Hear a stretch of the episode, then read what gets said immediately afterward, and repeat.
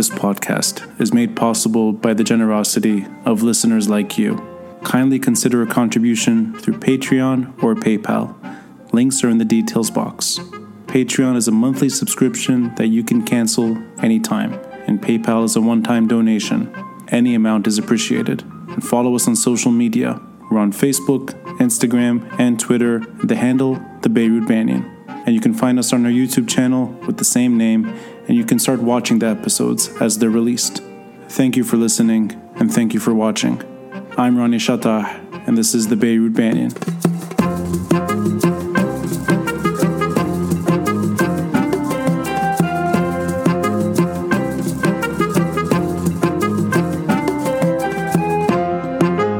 Tamer, I think this episode is born out of pure harassment.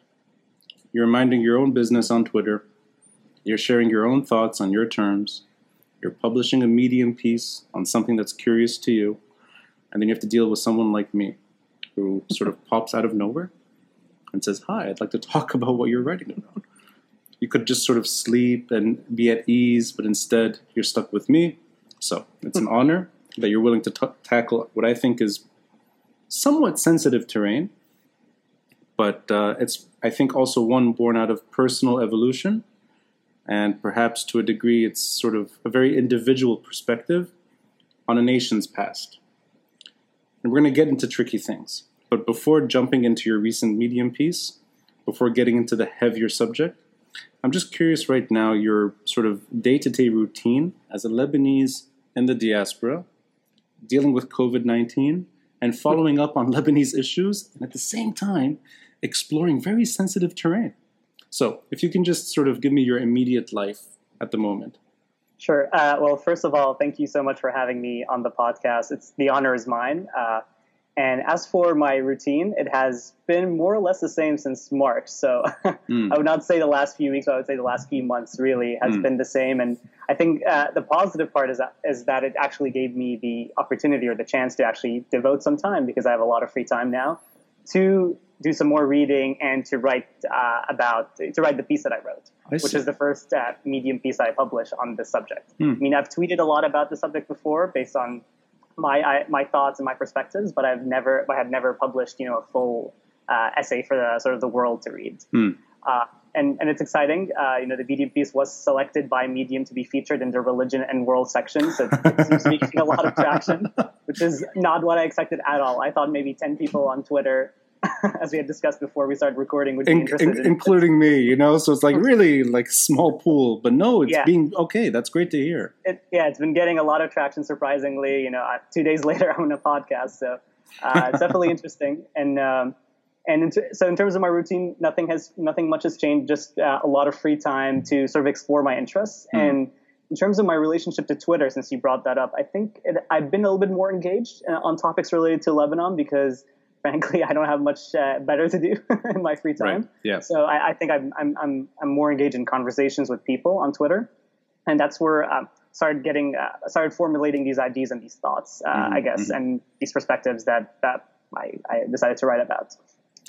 You know, but I'm curious that I think, you know, I, you're in a way, it's, it's a mirror. It's, it's very close to what I've been doing. Even though I started the podcast way before COVID yep. and way before the protests began in, in Lebanon yeah, this time and sort of ability to reflect, I think it uh, it offers that unique window to share ideas, um, and yeah, I mean, it's uh, we know each other from Twitter.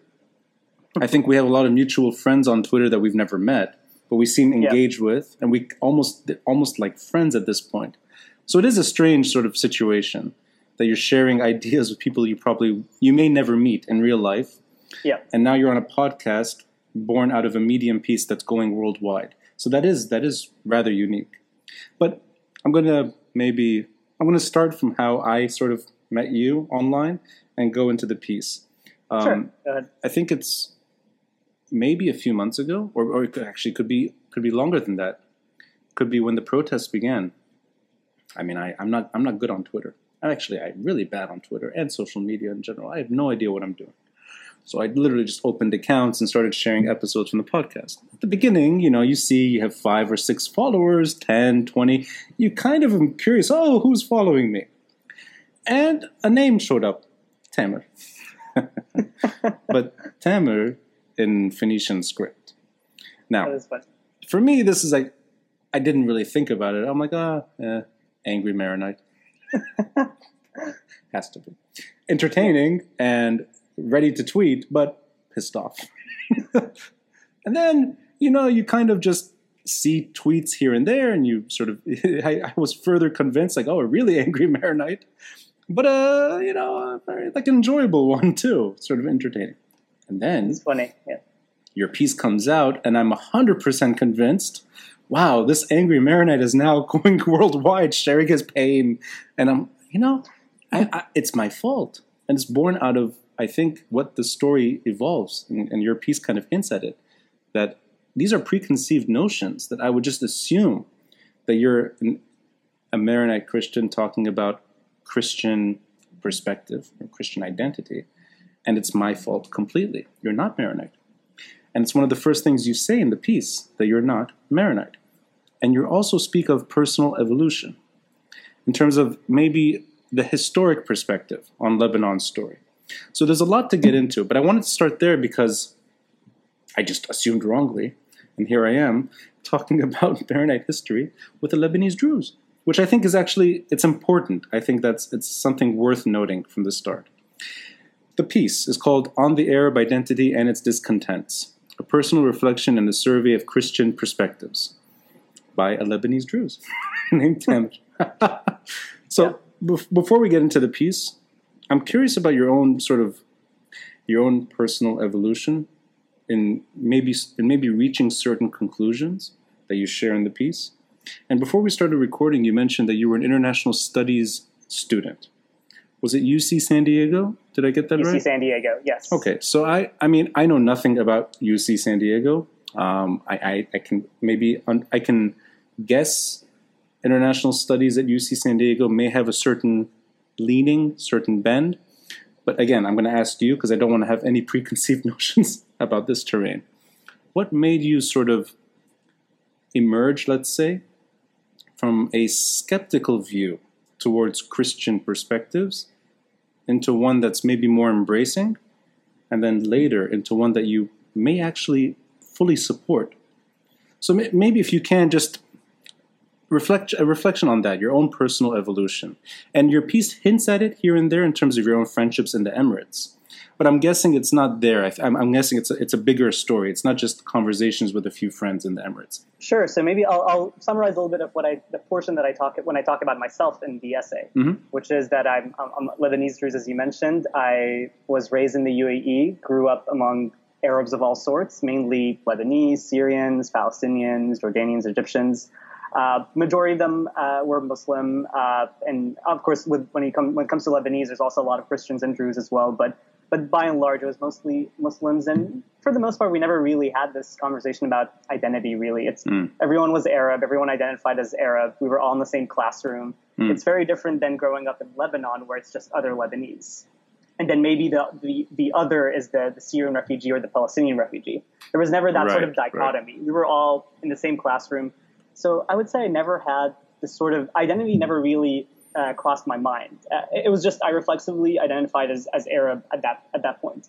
At the same time, though, I I was very interested and very in- intrigued, I guess, with Lebanon's history. I've, I've always been a history nerd. But is, is this childhood? I mean, I was trying to get. So this is at an early age. You're already sort of curious about this terrain. It's not born out of education in terms of university only. It goes back earlier. Yes, Okay, no, okay. definitely. I think Hmm. the first book I read about Lebanon was the mo- I think History of Modern Lebanon or Modern History of Lebanon. I forget by Fawaz Kamal Salibi. Oh, of Uh, course. so- to the- yes, yes, He- yes. his, one of his older books, and I read that when. I was must have been thirteen or fourteen, so a very long time ago. Interesting. Okay, so it So- really it, it predates university years. Okay. Oh yeah. yeah, well before university. Hmm. Uh, funnily enough, in university, I had to I, I majored in chemical engineering initially because you know how Lebanese parents are. Yeah, doctor mhandis, uh, that approach, and then I did international studies out of interest on the side And as a second major. in the uh, chemical chart, were you trying to include the mosaic? You were like, I'd like a Greek Orthodox element here and some uh, some Druze here. Oh yeah, if, if the if the charts were in if the, the elements were discovered in Lebanon, it would have been a, it would have been a mess. Greek Orthodoxium, Maroniteum. Coptic carbon. Yeah, exactly. exactly. So that's that's okay. So it's good to know that it's it's it's born out of curiosity. Yeah. But from that perspective, as a teenager, and you're young, and I think that's I mean you have every reason to explore every idea. It's not like you're Yeah. you, no one expects the 13 year old to reach sort of lifelong conclusions. Sure. The, the process of kind of that initial sympathy to pan Arab ideas, or let's say Arab nationalism, is there a moment that you kind of start distancing yourself a bit from that, where you maybe want to explore other literature that focuses on other perspectives? And I'm curious if there's a tipping point, and if that if that goes to education in terms of university, or it's something really born out of self-discovery. Definitely. I think uh, I don't think that happened in high school. So in high school, I was so so. This is I'll, I'll go through, and I think the, the perspective that made me change was actually a change in my, my sort of economic perspective and my perspective on politics more broadly, and Mm. less to do with Arab nationalism versus Lebanese nationalism, the Muslim narrative versus the Christian narrative. So I, I think in high school. Uh, so I read the modern history of Lebanon, and I also read the Communist Manifesto at the same time. so, so around that same age, I was reading I was reading the same sort uh, uh, those sort of books, and, and I Mm. think I was definitely very much left, very left leaning. Uh, I mean, as a kid, I mean, I, I didn't know anything, so it, it was really that that my first my first political thoughts. Uh, uh, were like that. I was very, you know, I, I came of age when Barack Obama was was running for his first election. That was around the time I think when I first entered high school, and even though I grew up in Dubai, people were excited about him. You know, the first black president, and his rhetoric, especially before he became elected, was fairly, I would say, somewhat left populist. I think he became more of a centrist as he took in office and Mhm, mhm. started implement. You know, his his policies became more of a more center leaning, more center left. But but I was excited about him. Mm. And I think uh, what happened is when I went to university, I think uh, from taking economics courses and, and having conversations with, with my peers, uh, mostly outside of the classroom, because uh, like I mentioned, I was a chemical engineer starting out. So Yeah. international studies was a double major I declared two years into college. Uh, And it's so something you wanted to explore. That's that something, something I wanted to explore. right? Okay. So, uh, so, but, uh, but yes, from having these conversations, and I think uh, economics classes actually it started a little bit in my senior year, junior year of high school, but into my freshman year of college, I saw myself drifting more uh, toward the center slash center right on economics, You know, and I, on, yeah, I don't know. I'm going to interrupt you here because I'm, I'm glad you're saying it. It's for, it's not from politics. it's not from politics. I'm going to quote you to you right now. I was planning on doing this later, but I think this is a good segue, and I'm going to speak on your behalf here. So these are your words back to you. Today, yeah, thanks. Today, I would characterize myself as broadly center right, with a more balanced perspective on Lebanon's civil war, one that is in fact sympathetic to the Christian or nationalist cause and identifies closely with Lebanon's raison d'etre as an independent state that serves as a bridge between the West and the predominantly Arab East. So that's one that's not born out of history necessarily or politics. You're looking at it from a from an economics point of view, and you're coming to that conclusion. I, and I, the reason I'm honing in on this is I've never never heard this before. That economics would take you to that center right perspective. So let's let's get into that. What exactly is it about economics or the the study that lets you sort of get to a more right leaning politics? Sure. Uh, well, let me step back first a bit back to my teenage years and, and why sort of my leftist perspective co- colored my view, I would say, of the Lebanese civil war and the Lebanese Mm, identity conflict more broadly. Mhm. And for me, it was, I mean, I think part of it had to do with me being Druze and, and sympathizing with the Druze version of history. Uh, just, I think there's a natural, you know, connection. But also, I, I wouldn't say I was especially Druze, given that I was more of a secular leftist kind of uh, teenager. Hmm. So it, it was more that I sympathized with what I saw as the marginali- marginalized, disadvantaged, uh, etc. communities in Lebanese society. The way I the way I Mm. saw it, and I mentioned that a little bit in the piece, is I, I saw Muslims and Druzes fighting to gain a fair sh- a, a seat on the table, Yes, and right. the right wing Christian elites denying them that hmm and, and and my vision and my view was based on that perspective. And I read a lot of authors who had this sort of leftist slash Arabist take on the war as well, who, given that they were leftists, also looked at it from a very class prism. So, and I think that's why that made me more sympathetic to the sort of uh, leftist and Arabist cause. And I think more broadly, just to take this out of the Lebanese context uh, for a second, when it comes to, to, to like Arab nationalism more broadly, I saw Arab nationalism as this sort of liberation ideology for the Arab masses, if you will, who have been denied their chance at independence by Britain and France that, that carved them up. That, that, that, that sort of that was my sort of perspective. You know, bef- before before we get into that, and I uh, sometimes I have to exit the screen because there's something I need to show you. So Sure. give me give me two seconds. Yeah.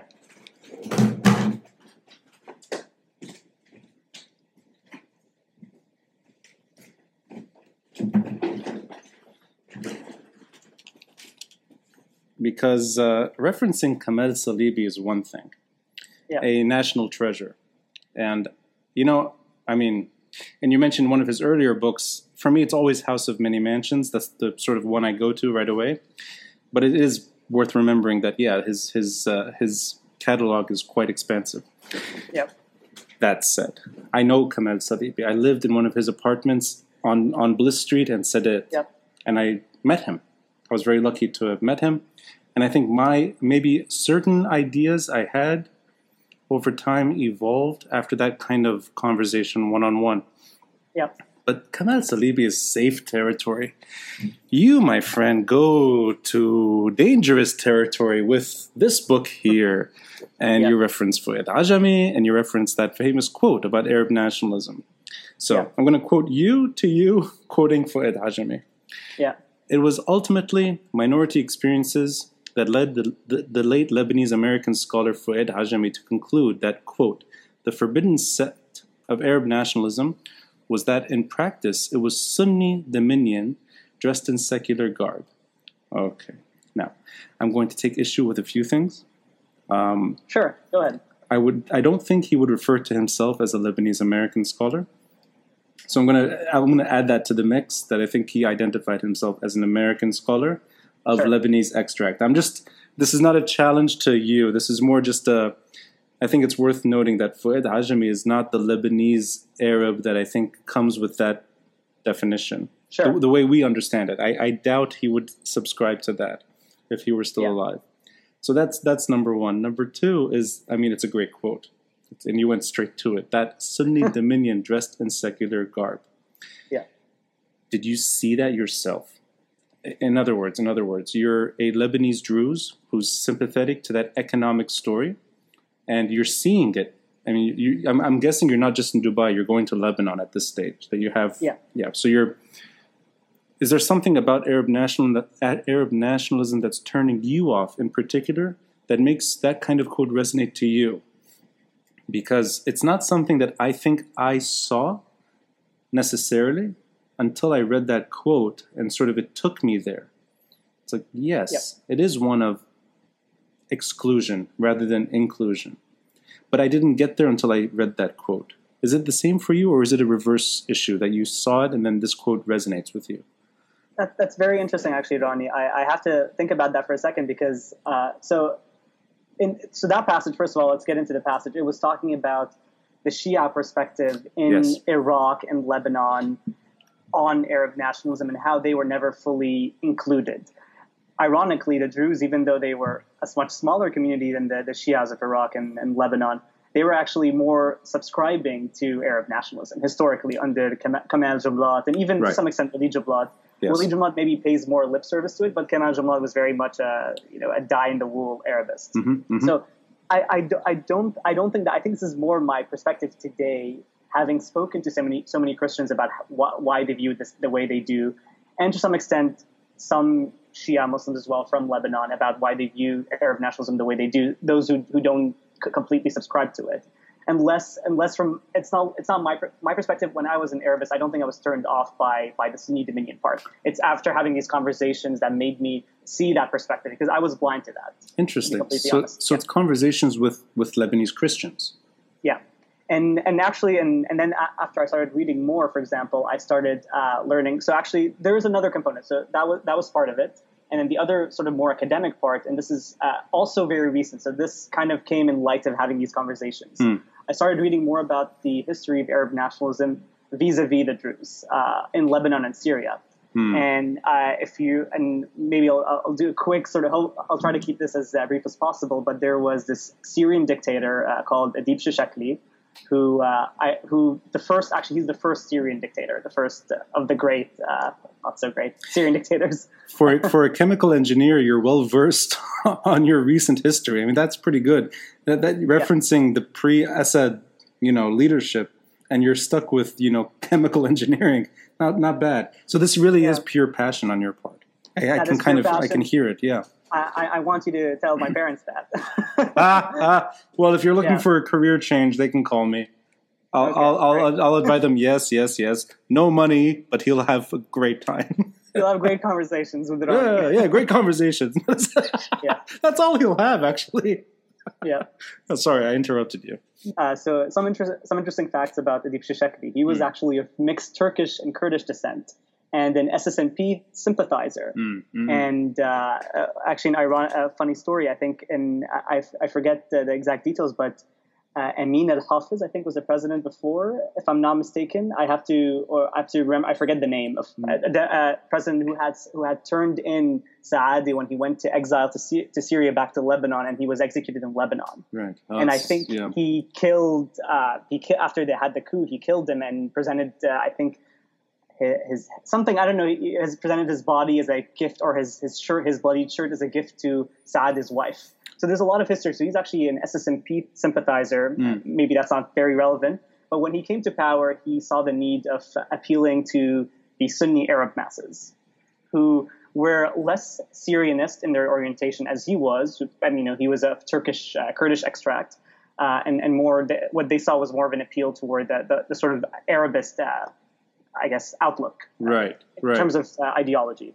And and one of the things and one of the things he, he sets about doing is start, trying to marginalize uh, minorities that he thought would be a thorn in his side. Again, he's the first dictator. He's trying to centralize power, yes. and and the minority that he had picked the most fights with, I, I suppose uh, you could call, you could say that, uh, were the Druze, because the Druze had previously uh, led the sort of great Syrian revolt against uh, French Yeah. occupation in 1925 to 1927, and they were sort of a military force to be reckoned with. And the fact that they were from southern Syria, maybe an hour's drive from Damascus, made them a threat to the capital. So he so there's a lot of tensions, and I think there's a very a great piece by uh, I think it's Joshua Landis, if you've heard of him. Yeah, sure. about the whole relationship, uh, who's also somewhat controversial, but he talks about the whole relationship between He's the opposite. He's the opposite end of the controversy spectrum. Yeah. yes, opposite, exactly. So he talks about the relationship between Shishakli and the Druze and how the tensions emerge. And sort of the bottom line is he sub, uh, he decides to have a, a sort of a military campaign against the Druze. So the Druze region in Syria was actually bombed with airplanes. Uh, and and they were subjugated by force, and that's why I think you don't see the Syrian Syrian Druze community, which is more than twice the size of the Lebanese one, as involved or engaged politically Right. and culturally in Syrian life. They're very much uh, isolationist. Keep they keep to their own that sort of thing. But So then that stems back from them. From, It's, from but it's that. it's interesting though because a an American of Lebanese extract. I mean, I'm maybe taking it too far here, but a Shia, and using this yeah. Lebanese of Amer- whatever you want to call, it, is Yeah, showing a Druze and a Sunni the the ills of Sunni dominion, and then Yeah. that translates to Arab nationalism. But these are things that I mean, for you, I th- I'm getting from you that it's one born out of two things. It's you, you sort of engaging the, the text on your own terms, and also talking to Christians. It's not you're not talking to Shia. You're talking yeah, to mainly Christians. Yeah, Christians. So I think it's almost like a step further. And you're you're absolutely right. I'm glad you mentioned this. That Fuad Ajami is referring to the Shia community, not the Christian community, in that sort of Yeah. secular garb and, and all that. So that, that's why he mentioned Sunni, not Muslim. So that that just specifically that's Hundred percent. Well said. Well said. Uh, you should leave chemical engineering. Join join this terrain. Yeah.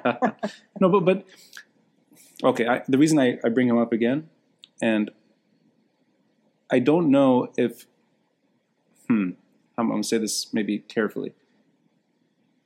Is this born out of frustration, less to do with your own immediate experience, and more to do with a wider story? So, so in other words, in other words, the you grow up in that kind of comfortable conclusion, Arabism, left wing politics, Druze confession, and that's it, right? and then by yeah. the end of your teenage years and you're sort of you're becoming a I mean you're you're growing up and you're sort of seeing beyond that, you're then a center right Lebanese. And I'm going yes. to quote you to you again because I think it, it kind of I, I'm, I'm curious how that conclusion happens. And you say you say fairly bold statements. So I'll, I'll start with the less bold, and we can work our way up. Sure. It is worth highlighting that the Christian experience in the modern Middle East gives credence to their fears about Arabism. Christians were often persecuted by Arab nationalist regimes that came to power in the mid 20th century. The Ba'athist regimes in Iraq and Syria, for instance, often forced non Arabic speaking populations to adopt the Arabic language and Arab identity. This is nothing to do with your own life. I mean, you're not you're not suffering per se. Yet you're you're you're realizing that there is a community that, that feels insecure. So how do you get there exactly? And I'm just curious the psychological component that you're taking another community's concerns, maybe more than your own, and you're seeing it as an individual rather than a sort of a group. And yeah. and, and I'm going to add one more thing to that. Am I right to assume here that your biggest concern is none of this, that it's one of authoritarianism versus local expression? I'm trying to get maybe to the core of what this story is all about. So, anything yes. you can add to that? Yes, definitely. I think uh, the, the, one point I did want to mention is, and, and, sort of we're jumping topics a little bit, but sure. going back to sort of how my I transitioned uh, mm. uh, in, in, some ways to becoming more of a more of a centrist, I would say, va- vaguely center right uh, on economy, uh, on the on economics. I started looking at Lebanon very different. Lebanon, pre-war Lebanon, was no longer this classist, uh, sectarian society where Muslims and Druze were marginalized. Uh, it was, in my my respect, an, imperfect example, an imperfect model of coexistence, and a very economically successful country. You know, in mm, the 1950s mm. and 60s, Lebanon, you know, at some point had the 10th in the top 10 of the highest GDPs per capita in the world. So, so there were things like that. I started attracting me or appealing to me more versus so, so, it's just it's the same story it's the same lebanon i just started looking at it from a different lens. Interesting. And yeah. and, and and my broader frustration comes at how in my opinion that lebanon that lebanon of coexistence and and, and as imperfect as it were and as unequal as it were was in some ways torn apart uh, and i and i laid the blame at these pan ideologies that came and interfered in the country. First it was pan arabism you have the involvement of the PLO uh, pulling the country into a very pan-Arabist because mm-hmm. uh, at the expense of that country's sovereignty, economy, economy, prosperity, and stability. And then sort of more later, and this is getting into very dangerous terrain. Uh, there's there's the, the, the, other than new pan, which is the I, I, would view it as a pan ideology as well, which is uh, Islamism mm. and especially the Shia variety, which is mm. uh, of mm. course very salient in uh, Lebanon today. And I'll, I'll keep it at that just to be as safe as possible. There's endless ways of describing what you're describing. Yeah. No, yes. but that, but that's a that's a very astute historic narrative of, yeah. of that kind of ideological uh, let's say growth yeah. in Lebanon. But yeah, keep going. And mm-hmm. and so and and the bone that I have to pick with Arabism and and yes, I, I'm using all these in some ways partly is out of sympathy for let's say the Assyrians of Iraq who've had to you know, to you know, no longer have Assyrian names and they have to take Arabic first names and they have to learn Arabic and forget their own, uh, you know, indigenous tongue. Mm-hmm. Uh, so, so, so, so, so there's a bit of sympathy for, for for that. But I think for me, more broadly, it's a story of an authoritarian ideology that is hegemonic and that it imposes itself on people that not only don't subscribe to it. It's not those are not Arabic speaking peoples. Those are people who who it, it's it's not their identity at all. Like there, there's there, you can't even make an argue. You can perhaps make an argument that any Arabic speaker is an Arab. That is an argument that is made. There's no clear definition of an Arab. But you cannot make an, the argument that a Kurdish speaking Kurd or an Assyrian, or sorry, Aramaic speaking, or rather Neo Aramaic to be very specific, speaking Assyrian, uh, you, you can make this argument for these two other groups that they are Arabs. Right. So so, so I mentioned that sort of. So there's a bit of sympathy there, and and and they, they are the primary victims, in my opinion, of, of Arabism. But I also look at Lebanon, this model of coexistence, this I would say this oasis in the desert, if you will, to use that reference. Uh, as imperfect as it was, as, as a lot, of, there were a lot of problems. You had the 1958 crisis. Yeah, the 1943 pact was imperfect, but but also that country uh, also was suffered and or, or, suffered and was uh, was torn apart. by that same by those same ideo- ideological currents. But again, your own concern for Lebanese Christians. What Yeah. is that? Where is that? I mean, it can't. I'm I'm going to Yeah. test. I'm going to test you here. Sure. Go And you, I mean, you say as much as you'd like. You have economic suffering across the spectrum in Lebanon, so it can't just be one of economic concern for the Christians of Lebanon. I can't. I'm assuming it's it's not born out of uh, inequality. Yeah. So why are you taking it to the Christian story in particular? And before that, I'm going to quote you to you one more time. Christians tend to believe they cannot become fully Arab without abandoning their religion and culture. This is strong words. Are, are you are you seeing yourself in part of that? So, in, in other words, are you relating to their story and you're kind of yearning for that? Maybe, maybe you wanted a a more local expression and therefore it resonates with you? Because I mean, I, I don't see yet why you're taking it across the mountain and going to the Christian story. So, so let's take this, uh, break this apart. Uh, Yeah. The first point is uh, on on why, why do I care? Why do I care about Christianity in Lebanon? I think, Or, or I, and, or- and, and you correct me if I'm wrong, more than other narratives or identities or, or stories, let's say, in the Lebanese context, that this one stands out to you. Well, so for one, it's because Lebanon was was founded by by the Maronites. It was an expression of their their, especially the Maronite community. Uh, it was an expression of their own national desires, interests, however you want to describe it. So, so I, I would say, in, in some ways, it's it's a bit of a you know, I guess some sort of respect that I'm paying to the community that birthed a country that I identify very closely with. This is more And- dangerous than Fuad Ajami and anything else. So you're going down. So you're you're in a way indi- you're individually you're expressing a identification with their insecurity and therefore the story of Greater Lebanon as one of Maronite dominion. You're you're looking at it that way, or or is it more like this is a community that is large enough to have some autonomy, and that's part of your story too? Because I I still don't. I mean, I'm interrupting you quite a bit because I'm trying to like hone in on it.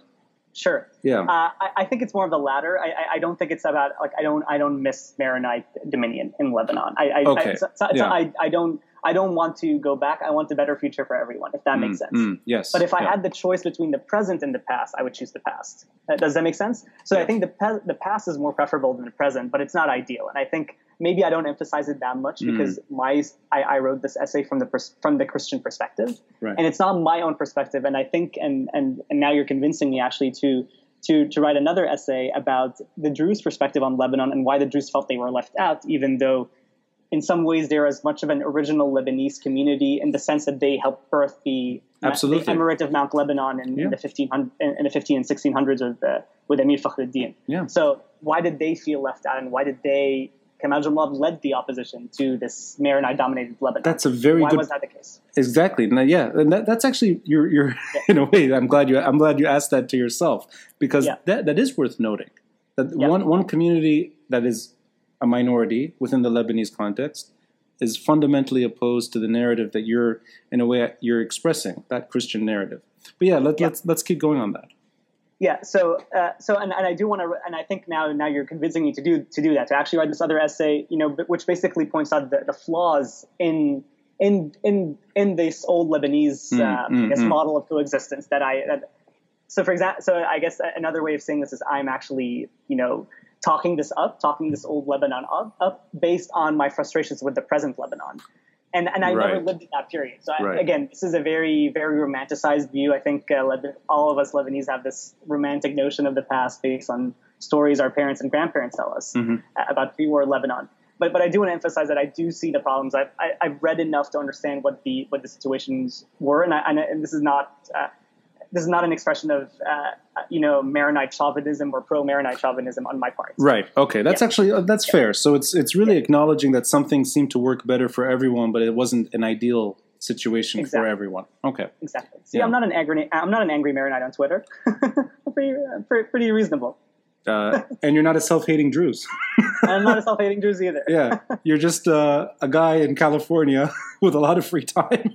a lot of time. no, I'm kidding. I'm kidding. But let me uh, let me add. I I, I like Sure. I like referencing your piece now and then. Yeah. So let me, Can, I, let can me I add another point? Yeah, of course, of Uh, course, actually, please. And, and another point I did want to add as well is my concern for, for, for Christians and not just Maronites, I think Christians more broadly in Lebanon today is I think when that component disappears, or if that disappears, I think Lebanon would lose a lot of, of that, that semblance of pluralism. And I mentioned that in my conclusion. And I think and I think that is important. I think Lebanon's unique identity comes from having a very large Christian component because they are very distinctive from, I would say, both Muslims and Druzes uh, in terms of their culture, their outlook, and I think they are in some ways our they they bring they're a bridge between our country and the West, which has been you know for for over a century now a place where the diaspora goes to, a place that we've had a lot of connection to, and I think they help build that bridge. And and I like that Lebanon is situated between the West and the Arab East, uh, just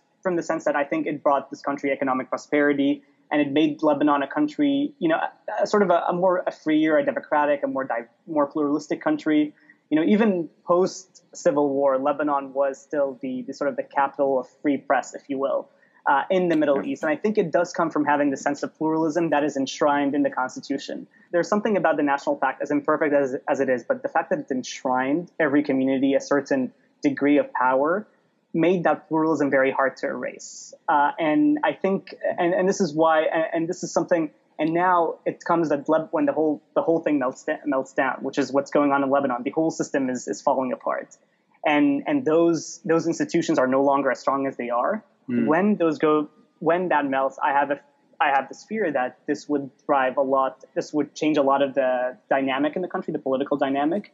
Christians being now at perhaps maybe down to only a third of the population, yet they have half the seats in parliament, half the cabinet posts. They have a lot. They have outsized influence politically, and I think we might there might be an overcorrection where uh, where Christians get marginalized and begin to, begin to leave as Lebanon changes. Because I don't think this current system is stable and will last very long. I have this feeling that big changes are coming.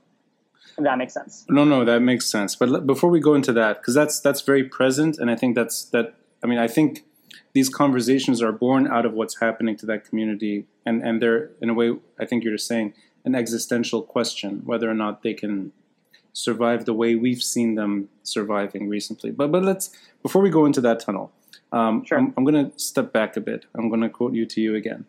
Okay. And this is i mean this is again these are assertions that i want you to to maybe expand on. The maronites sure. are unique in that of all the christian communities of the MENA region they were the only ones that managed, with the help of France, to first gain significant autonomy in Mount Lebanon, following the massacres of 1860, then a full state of their own, known as Greater Lebanon, in 1920. And then from there, from the perspective of Lebanese Christians, the war at its outset was one of self preservation, which was and continues to be inextricably linked to the preservation of Lebanon as an independent state in their view, the desire to integrate Lebanon into its Arab surroundings, in quotes, which would further Arabize and Islamize the country, would in turn slowly erode Lebanon's essence and raison d'etre as a refuge for Christians with links to both the West and the Arab world.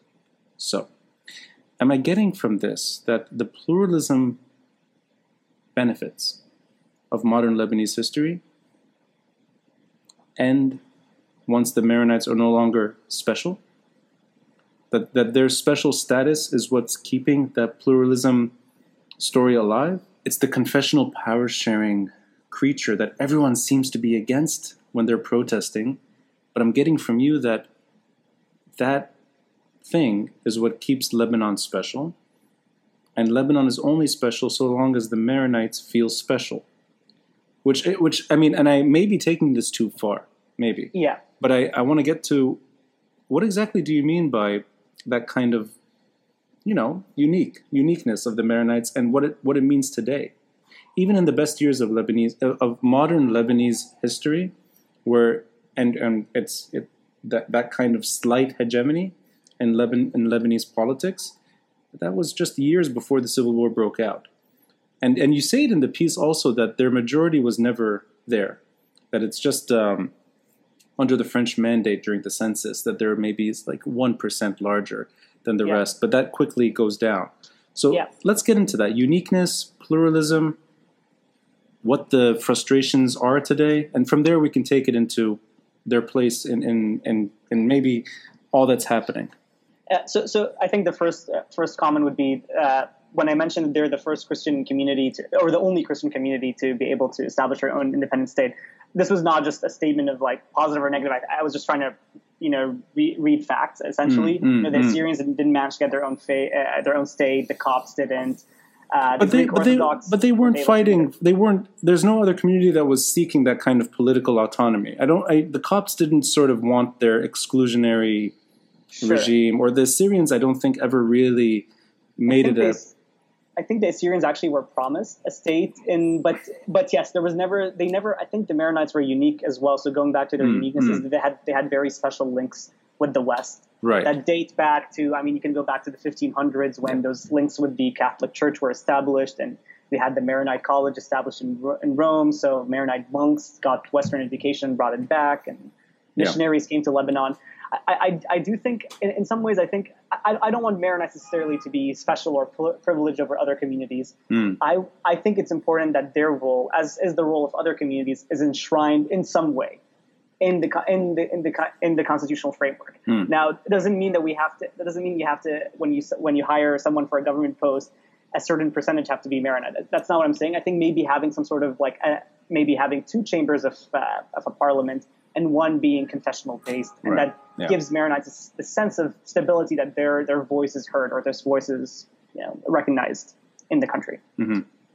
Yeah, and I think and I think the special their their specialness or their uh, what makes them special or unique is the fact that they have very unique links to the West that other Christian communities don't have to the same extent. I think Maronites are, are unique also among other Christians in, in Lebanon with those uh, with those uh, fairly unique and fairly ancient links. I think they're the only they're the first real Catholic community in in the Near East. So, uh, and I think that and, and the fact that they had those relationships, the fact that that that brought missionaries to come to Lebanon and establish schools, I think that benefit the whole population. So I, I don't. So I think the Maronite story and the Maronite success in creating an independent Lebanon had indirect effects on, on the Druze and on the Muslims. Uh, so, so in, indirect effects. Indirect indirect effects in the sense that those missionaries had not come to build schools for Muslims and Druze necessarily, but they were indirect. They were beneficiaries of it having living in the same region or living the same part of the world Hmm. as Americans did, or in close proximity to them. Right. In other words, okay, so I'm going to bring up two things here. First, the Sure. sen- the Senate, which you're alluding to, that that never never happened, and it's been referenced time and I mean, it's just if never happened. Protests today, it doesn't seem to be on the table. Uh, Political reform in the last 30 years, it was there and it, it wasn't there at the same time. It just never Yeah. materialized. So before before we go there, because I, I I share a similar uh, sympathy with preserving the mosaic in Yeah. in some way, and then letting politics have a natural sort of evolution where we can talk Yeah. about everything without worrying about uh, quotas and the like. So yeah. yeah, that that hundred percent. yeah, and Lebanon, if anything, should be the example of that, but it, but it's not. So before we go there, though, I'm I'm gonna maybe take it as far back as I can without uh, going into like the deep sort. Of, I, I, forget the 1500s. Let's keep it at least to the 19th century. Sure.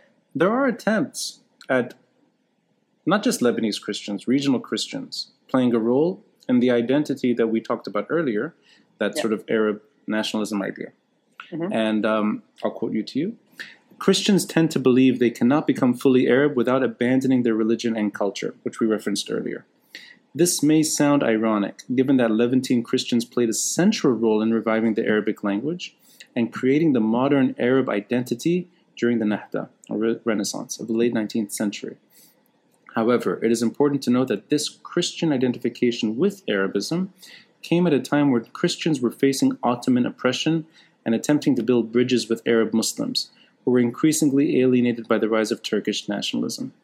So, in that wider story, and it, that's more maybe more one of Greek Orthodox uh, uh, trying to sort of trying to play an active role in Yeah. modern history, less to do with Maronites. But at the same time, the Maronites are in a way approaching things fundamentally differently. They're saying seek Western support, seek autonomy, preserve autonomy, and if they play their cards right, maybe even independent state.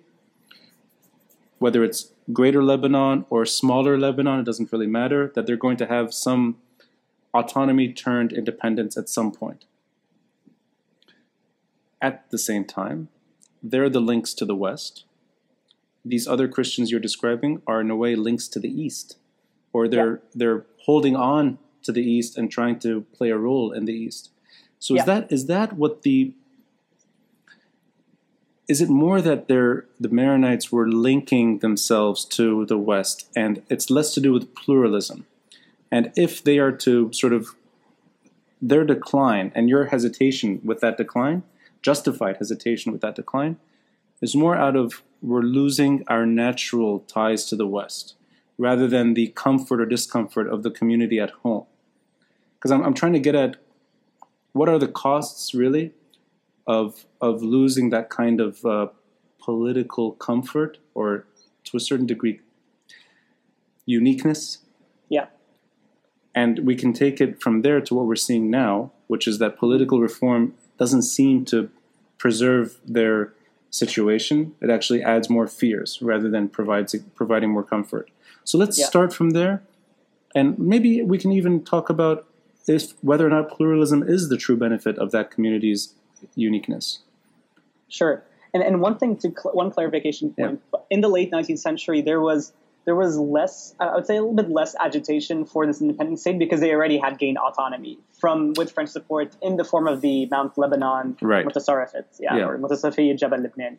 Uh, so there was less of that agitation, and there were actually Maronite intellectuals also involved in this whole Arabic revival and this Renaissance. So it was mm-hmm. not purely Greek Orthodox, at least not at first. Sure. It was yeah. a general Levantine Christian phenomena. Yeah. Melkite Christians or Greek Catholics were also heavily involved. Mm-hmm. Uh, but over time, I think it shifted to being far more of an Orthodox phenomenon, which is yeah. which is what you mentioned. And and so my fears are are are are, are both. There are there, it's bo- both things you mentioned. So I am a little bit. So for me, it's also yes, losing the natural our natural connection to the West that I think Maronites historically had been a bit of a bridge to. I think I think it, over time that has changed. Uh, for example, more recently, Rafic al-Hariri had very strong relations with uh, leaders like uh, Jacques Chirac of France. Mm. So it's not. Mm. I don't think it's it's uh, it's not necessarily as pivotal or necessary, mm. but I do think Western interest in Lebanon part of that, there's a even if it's subconscious, it's contingent on a presence of Christians in Lebanon. So in a sense, there's a bit of a self-serving aspect to it, where I want Lebanon to to continue to have this sort of role where it has ties to both the east and the west. Do you and think, I don't want to lose. Do you think that? Really think that the Americans are more interested in Lebanon because of the? I, I, mean, it's it's a very these are very like blunt statements, which is why I want to understand yes. it. I, I wouldn't say less. I wouldn't say Americans. I would say if you if you were to go, if if you look at European countries when when French when the French make statements about Lebanon about you know sort of they feel the sort of connection to Lebanon and and that doesn't mean that they always support or do much besides statements. It's not like they're you know they're actively supporting uh, much recently, or, you know, in terms of in any fundamental or meaningful way. Mm. But I think the sort of thing that the fact that Lebanon is brought up in the conversation in the West uh, and, I and I want to specify France and Europe more so than the United States, mm, okay. and, and, and more so than sort of I would say more so than Anglophone countries. I think there, there's a Francophone connection there too that is very strong. But I think France definitely looks Lebanon as looks to Lebanon as the country as a country that they that they saw as one of their own. And and I think one thing to compare is I think the French relationship to Lebanon is very different from the French relationship to Algeria, for example which was a former co- colonial dominion that, mm. that had a very mm. brutal war of independence and mm. that, that never viewed the native Algerians as, as they never had any sympathy to the native Algerians the way they do to the Lebanese. Yeah. And I think that, that that is born, even if subconsciously, or due to the fact that Lebanon is, at one point was one half Christian, that our diaspora is mostly Christian. So there, there is that sympathy to Lebanon and the Lebanese that is born from that, that you don't see Western nations have for like Algeria who so, are also fran- more francophone than us in many ways. But in that very yeah. sort of, uh, it's almost like it's almost crude in a sense. Their numbers are what yeah. are what's at stake. It's not. It's it's really a matter of the the fewer Maronites in Lebanon, the less European curiosity in Lebanon. So, so that's one part. The other part mm. is, as a fellow minority, I think I have an interest, and and, mm, and, mm. th- there's so that, that is one component. So there's right. a self-serving component where I want Lebanon to be a certain way, and I think the presence of Maronites and Christians more broadly, but Maronites especially given their historical links, sort of safeguards at present or sort of keeps it a little bit more on the table. Mm. Maybe if it's just a, maybe if it's a, an extra 10%. I don't think it's I don't think it's a, a, as influential today as as before. But but when you have, for example, the you know the patriarch speaking about neutrality and, and the Vatican coming to support them and, the, and, and France coming to support them, and that may go nowhere. But Mm. I don't think there's any figure that you'd find anywhere else in the MENA region who could immediately garner that those words those words of support from a, from foreign powers or foreign institutions, if that makes sense. So there's that. So there's that part. But also, I think Lebanon.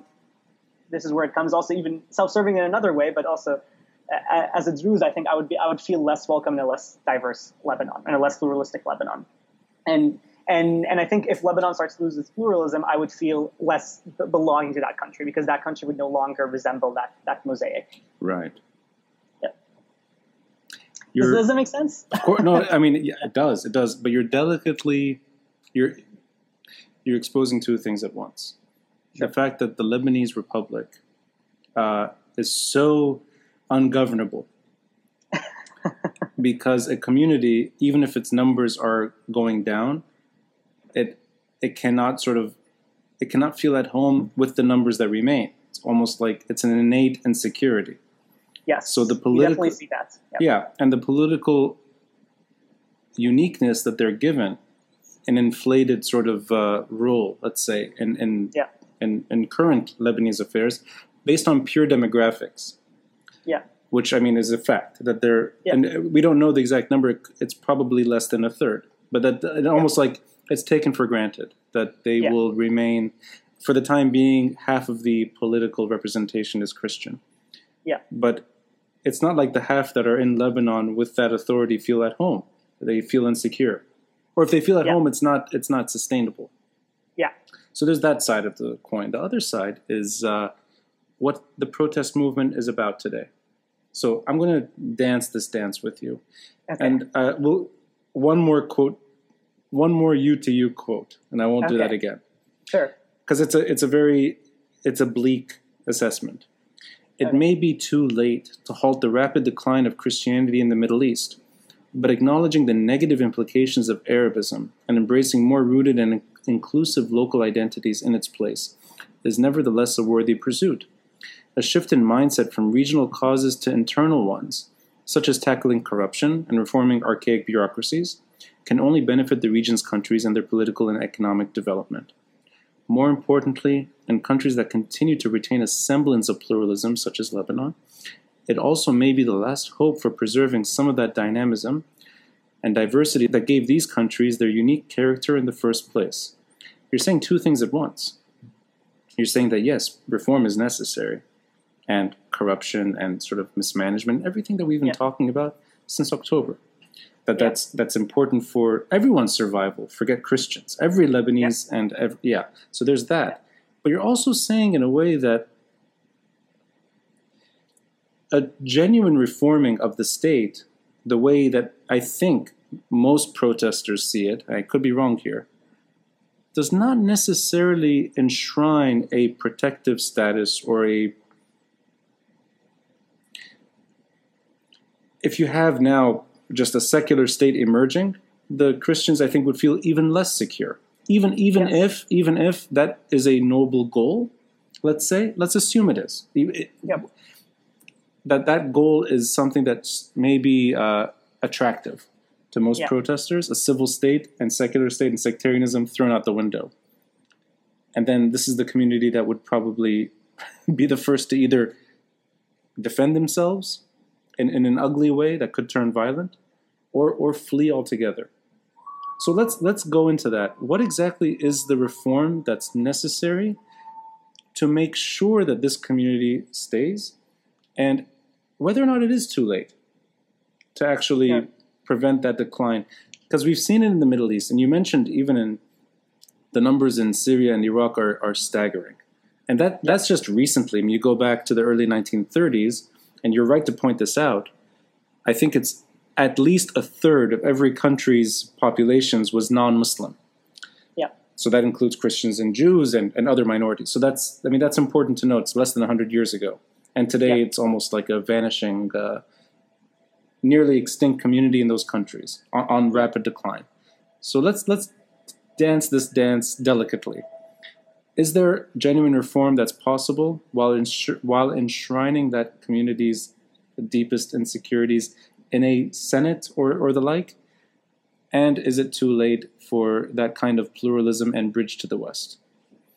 Uh, well, I'll, I'll, be optimistic, which I'm not always on Lebanon. I think that nothing is ever too late. Mm. Uh, and I think one thing to point out is uh, not just Maronites, I think Christian numbers in Lebanon have been increasing. They have not been in decline. Their percentage has declined because of you know yeah. rising birth rates on, on the sort of mm. Muslim side, mm. but but their numbers have not been in decline. Yes, uh, a very large number of Christians did leave uh, during the Civil War, and, then their number actually shrank during the Civil War, especially during the early years of the war, where many Christ- Christians used to be more spread out throughout Lebanon. There were many villages in the north and the in the uh, and in the south, and the, and many of those were sort of forced into mountain Lebanon, and many ended up fleeing. Yeah. You know, at, at some point, I think at the peak of the war, an estimate of a third of all Maronites left the country. But many came back in the 90s when, mm, when mm, mm. Hariri, you know, came back and sort of brought some sort of stability and started, you know, reconstructing the country. So, so, and so on net, I think coming back to today, uh, Christians are more now than when than what the, the numbers they were. The numbers, sorry, the numbers they were. Oh, I, I need to get into this because it's important. The the net numbers are more than 1974. Yes, but that excludes Lebanon's total population. Yeah, I'm, I'm just talking uh, talking pure pure numbers. I'm not talking percentages. Right, but okay. So the population pre Civil War was less than three million, right?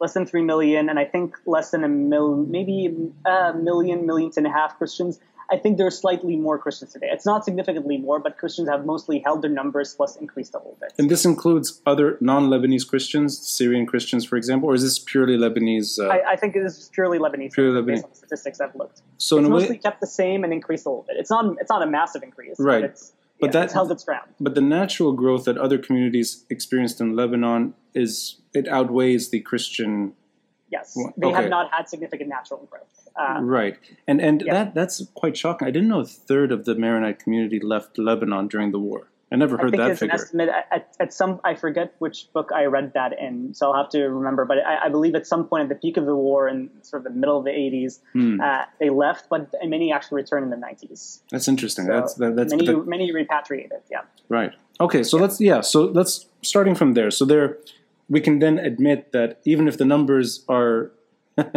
not extremely disappointing. It's still not on par with other communities in Lebanon. It's not on par in terms of growth. Yeah. Now, in terms of what reforms I, but but I think the fact that it's held its ground shows that Lebanon still had this appeal that maybe Iraq and Syria did not have for its Christians. Mm. And, and, this and the appeal comes in the form of like just the basic stability and having the able the ability to build a life and the ability to feel sufficiently secure.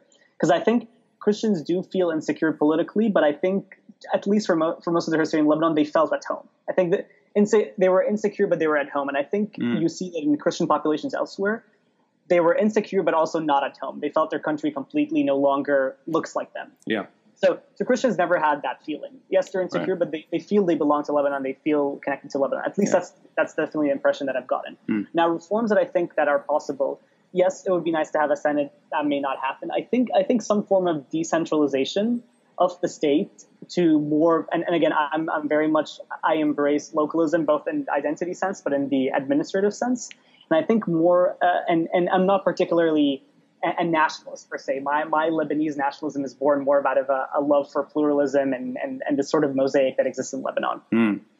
Yeah, and, and I mentioned at some point in the essay, you know, my identity is more Levantine. So it's more, I think Lebanon's the last best hope to to to preserve that sort of Lebanese cosmopolitan mosaic. What is your Twitter? Is what is your Twitter handle? Levantine uh, at, at Levantophile. Levantophile. Yeah. so, so so you're so it's it is not it's I'm glad you're you're mentioning this at, at, at, the end that it's not one of nationalism, and it's not one of exclusion actually. Yeah, it's it's no. one that you just don't like. You don't like authoritarianism and centralization. Yes. Right. And I think I think some form of decentralization. Federalism might be too strong of a term; it has negative connotations. Mm, mm. Uh, some people would object to the idea of having a mostly Christian canton in in, the, in Mount Lebanon. Uh, I mean, I would be not fully uncomfortable with fully comfortable with that as a Druze from Mount Lebanon as well. So, so, so, so there are definitely issues with that. But I think some form of decentralization that gives them ownership in their local councils, in their local districts, because many districts in Lebanon are still majority Maronites. And I think that sort of decentralization that in effect would, would give Maronites some sort of ownership while allowing the reforms to happen in the state that are needed. You know, we don't need to have quotas in government jobs. As long as as long as people have a say in, in how they're governed, in you know who collects their garbage, where you know uh, what what they you know how they pay for their electricity, that that sort of thing. Uh, if that could be done in a more local level, just the way you know maybe take what the model that has happened in Zahle and implement that everywhere else. You're referring to the electricity, the yeah, 20, yes, yeah, yes, exactly. Like how they've been able to take ownership of uh, of their uh, of you know the, the utility sector and reform that. And I, my hunch is that the people of Zahle are less likely to immigrate than than people from anywhere else in Lebanon, or uh, given that their their situation, at least relatively, is, is Do you think it comes down to that? That the number of hours you have, the less likely you're, you're to leave? I mean, things are desperate, man. I don't know. but Tamer, I'm going. I mean, yeah. I, don't yeah. mean this as a challenge. I really mean yeah, this as uh, as I, I, want to get to maybe the uh, the, the natural conclusion sure. of of what we're seeing.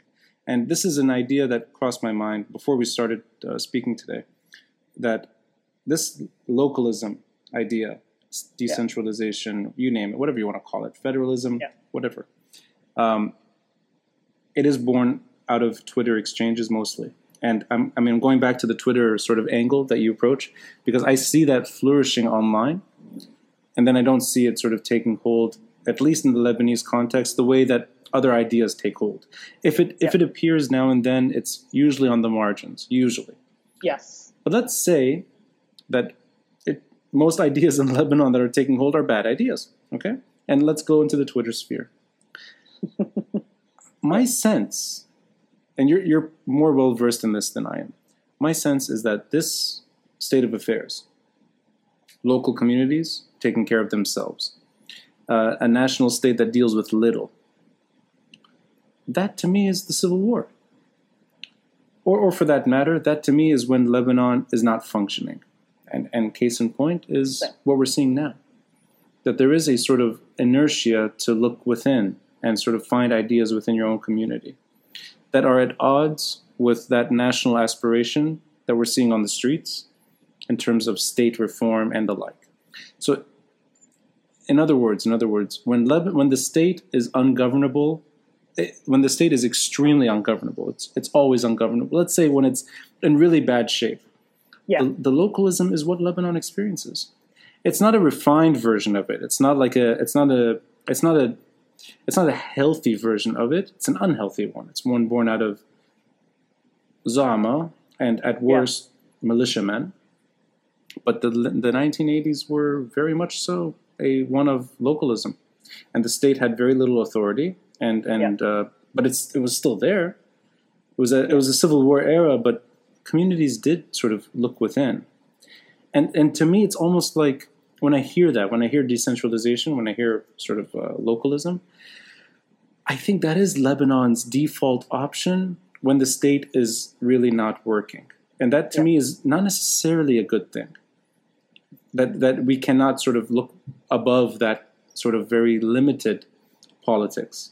But you tell me if I'm getting this wrong. That that is yeah. the Civil War the a, a, different version of localism that that is unrelated to what you're talking about, or or do you see sort of parallels there?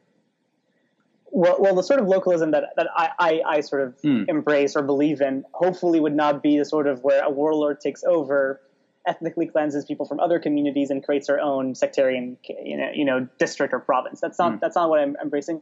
And I think that was more de facto. I don't even call that localism. I think that's de facto federalism or federalization of the country, where it was divided into like five regions.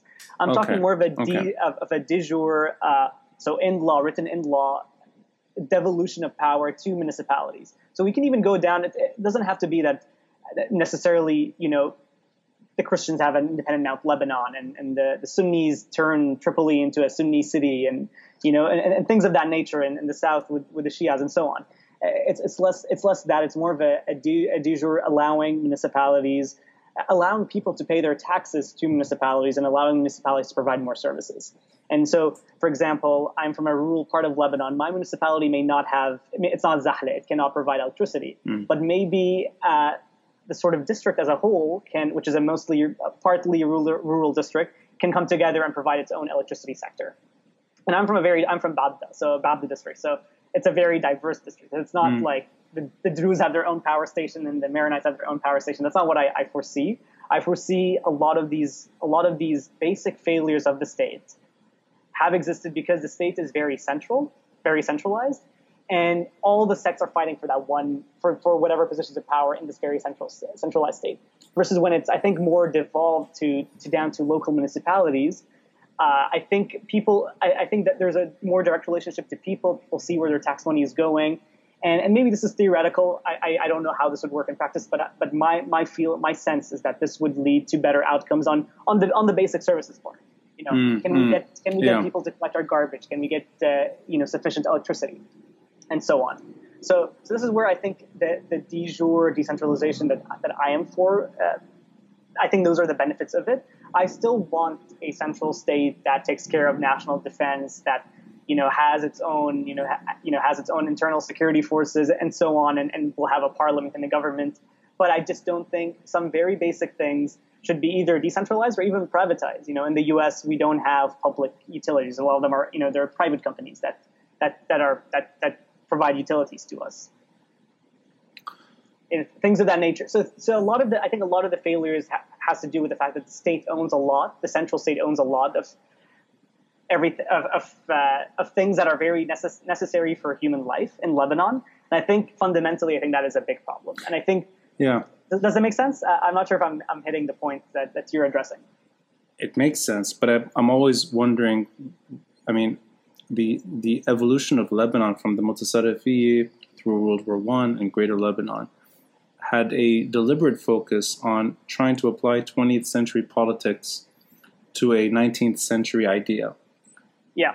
And it seems like, despite all the best efforts, the centralized state of Lebanon uh, has been so poorly managed that the the attraction seems to be going back to what worked long ago. But that means that means that the idea of Greater Lebanon is one of failure, because it's. I think the in my opinion, you're, you're mentioning you're from sort of uh, a remote part of the country and sort of the mountains. أنا بالغلط من الشمال. I'm from Tripoli. Beiruti. I am a Beiruti, but I'm originally originally from Tripoli. The way you're originally from somewhere, I'm originally from somewhere. Although I don't have any emotional ties to that part of the country, even if it's celebrated at times, I don't think of myself as someone from Tripoli. But for better or worse, all my paperwork is there. Um, all my family history is there. Mm-hmm. Most of my relatives are, are buried there. And when I do visit the relatives that are still alive, I go to Tripoli. I don't go yeah. elsewhere. So there's, I have a deep connection. A connection. yeah, I mean, it's maybe it's not home, but I'm I'm I'm locked in that sense to yeah. Tripoli. Sure. The centralized version of Lebanon, I think, is what helped Tripoli turn into something that was very attractive to my parents' generation and my grandparents' generation. It emulated ideas born out of Beirut, born out of Mount Lebanon. And we talked a bit about this that, I mean, Tripoli, the best schools are the ones that are the schools you referred to earlier. Uh, missionary schools. Missionary schools. Uh, Tripoli Muslims celebrating Christmas in 1950s and that kind of sort of like superficial hysteria that you see online. It's like, oh, Muslims with a Christmas tree, but it actually meant something back then. That there was a there's a cosmopolitanism mm-hmm. that I don't think is born out of localism. I think it's born out of emulation, and the emulation, I think, is the story of Greater Lebanon. That the best ideas that were emerging from that centralized thing were kind of replicating in other parts of the country that stopped even before the Civil War. So it's not like it didn't persist. But but I don't know if the Tripoli that I want is possible with a local sort of administration. That it's almost like it's an acceptance of differences that I don't necessarily think are healthy. I see what you're saying. And I say that as someone who really thinks the current state of affairs is ugly. It's not like preserve this because this is not sustainable. But at the same time, I don't know if these kinds of differences are the ones that I would want to celebrate. if I, and I'm saying this in a sort of very amateur way, but I like the fact that I can be from Beirut or feel like I'm from Beirut. I don't really want to feel like I have to be from Tripoli, if that makes sense.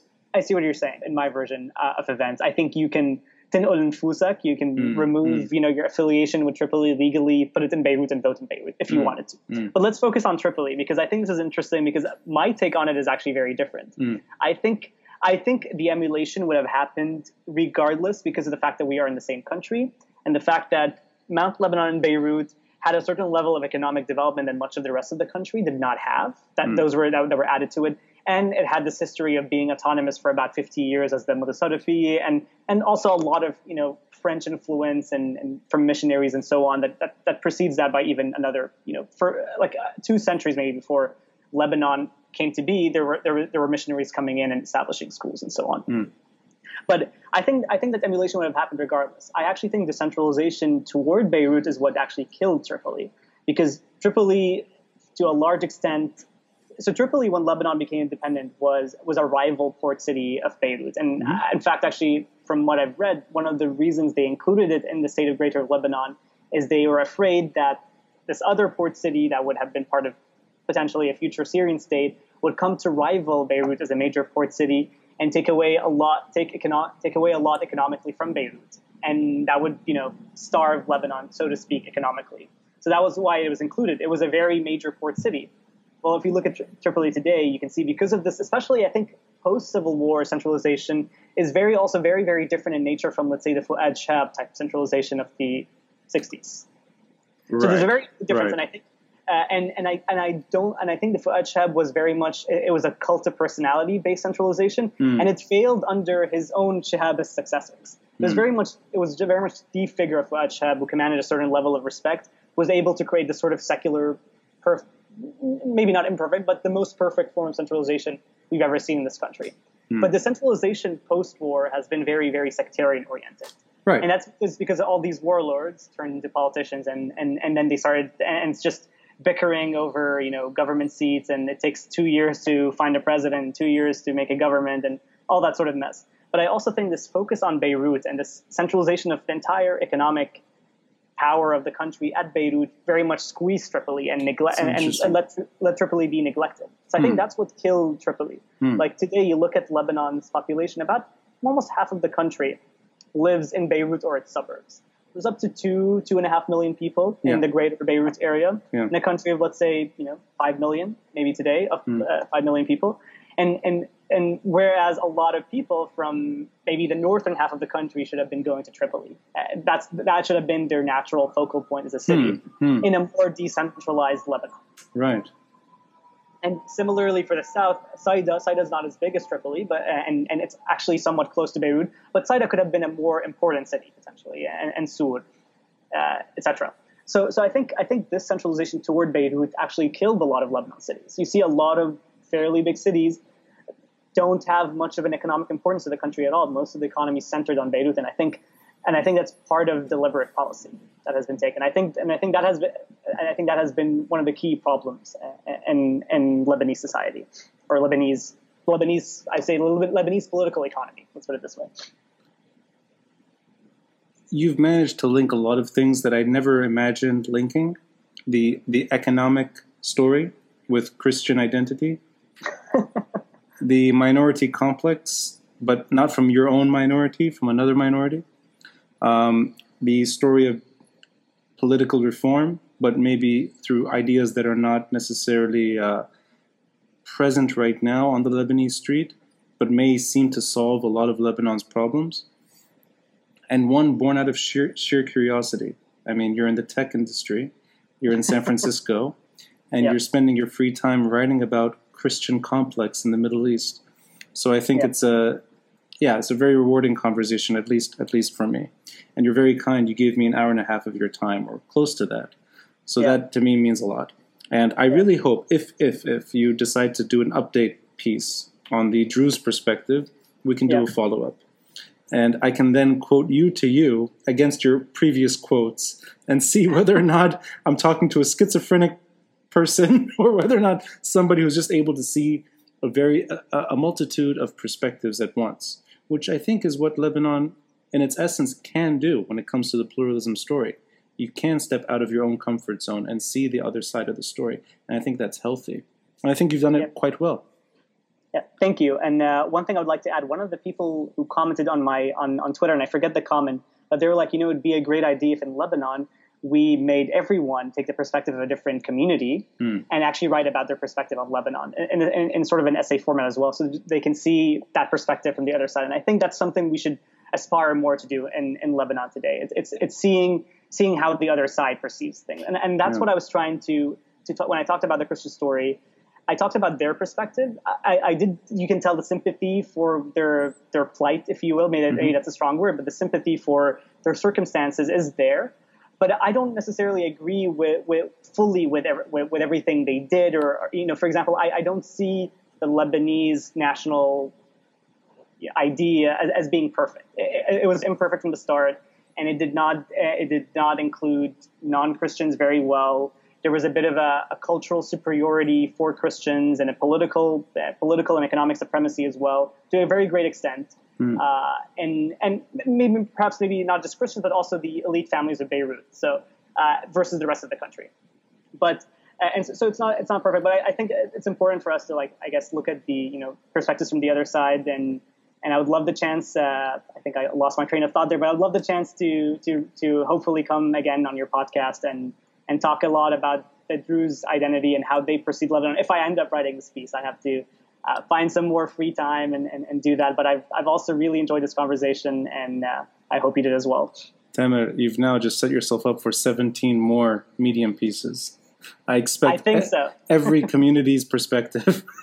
the, the jewish perspective on lebanon the whole the whole shebang. I mean, I want everything now. I want the Greek Catholic versus the Latin Catholic uh, community's perspective, and then you know every every single perspective. No, Yeah. you're very kind. So Tamer, I look forward to another conversation with you, and thank you so much. thank you so much for your time